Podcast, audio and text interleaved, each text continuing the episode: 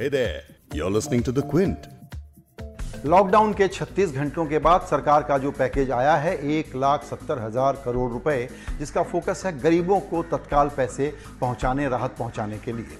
उसके बारे में दो कमेंट आए हैं। एक कमेंट यह है कि वेल बिगन हाफ डन, दूसरा कमेंट यह है कि बहुत अच्छा इरादा है, लेकिन लॉकडाउन और सोशल डिस्टेंसिंग के दौर में आप इसको एग्जीक्यूट कैसे करेंगे, डिलीवर कैसे करेंगे, उस पर हम आते हैं। लेकिन इसका हाईलाइट देख लें।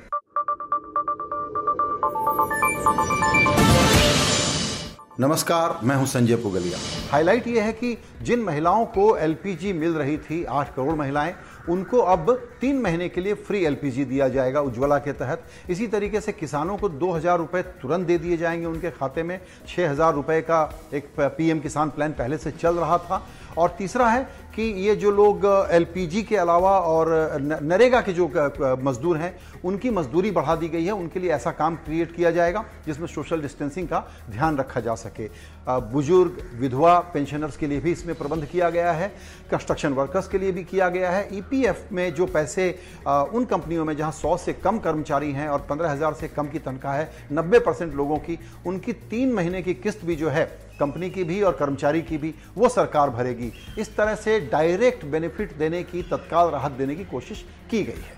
लेकिन इस पैकेज को अगर हम अपेक्षा के मुताबिक तौलना चाहें तो कैसे तौलें? एक तरीका हो सकता है कि पूर्व वित्त मंत्री चिदम्बरम साहब ने जो विश्लेषण रखी थी, और वो भी कई एक्सपर्ट से बात करने के बाद रखी होगी उन्होंने शायद, उनका कहना था कि सरकार के पास केंद्र और राज्यों को मिला करके 70-75 लाख करोड़ रुपए का खर्च करने का प्रावधान जो है, उसमें से 5-6 लाख करोड़ रुपए उनको निकालने चाहिए तत्काल डायरेक्ट बेनिफिट ट्रांसफर के लिए।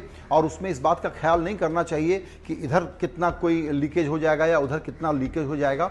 अभी डिस्ट्रेसफुल सिचुएशन है, तुरंत लोगों के हाथ में पैसे पहुंच जाने चाहिए। उसके मुताबिक देखें तो निर्मला सीतारमन का ये जो पैकेज है, ये 2.25 लाख करोड़ रुपए का है, यानी 1/3 विश लिस्ट पूरी हो गई है। अब यहां बहस कहां है? बहस यह है कि जनधन में अगर आप पैसा डालते हैं और उसके सामने नरेगा वालों को पैसा देते हैं, तो नरेगा वाले ज्यादा गरीब लोग हैं, जनधन के लोग ज्यादा गरीब हैं, ये अनिवार्य रूप से नहीं कहा जा सकता।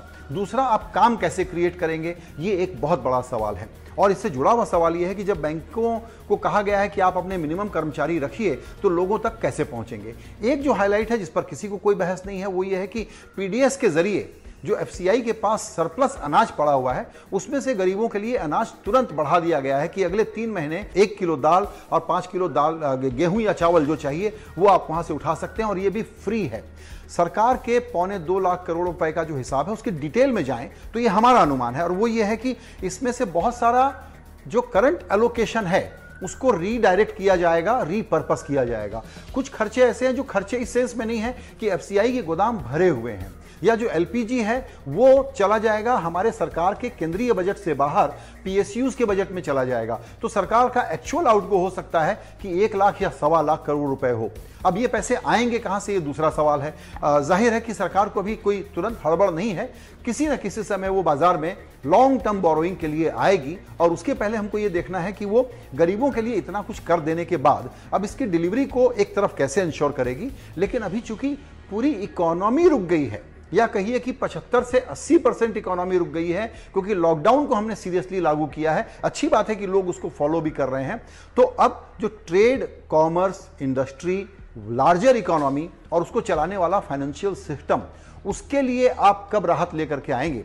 सरकार से जब आज ये पूछा गया तो वित्त मंत्री ने कहा कि देखिए, हम नज़र रखे हुए हैं, ये सब काम कैलिब्रेटेड ढंग से हम कर रहे हैं। उनका संकेत ये था कि जब ज़रूरत होगी तो हम उस पहलू को देखेंगे, अभी उसकी कोई अर्जेंसी नहीं है। अभी अर्जेंसी है कि कोई भी गरीब भूखा न रहे, उसको अन्न, धन जो चाहिए वो सारा कुछ मिल जाए, इस पर फोकस था। लेकिन अर्बन पुअर और जो मजदूर इस वक्त माइग्रेट कर रहा है और जो किसी डेटाबेस में कैप्चर नहीं है, उसके हाथ में पैसा कैसे मिलेगा, ये एक बहुत बड़ा सवाल अभी भी खड़ा हुआ है।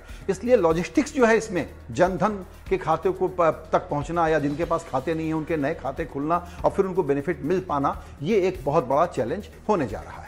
तो अगर कंक्लूड करें तो मुझे ये कहना है कि देखिए, ये एक अनहोनी वाली जो परिस्थिति है, उसमें भारत ने एक चॉइस किया है, और चॉइस ये है कि ज़िंदगियों को पहले बचाना है, चाहे इसके लिए हमको अर्थव्यवस्था को एक बार पटरी से उतर जाएगी और उसका कोई कॉस्ट पे करना पड़ेगा, तो हम उसके लिए तैयार हैं।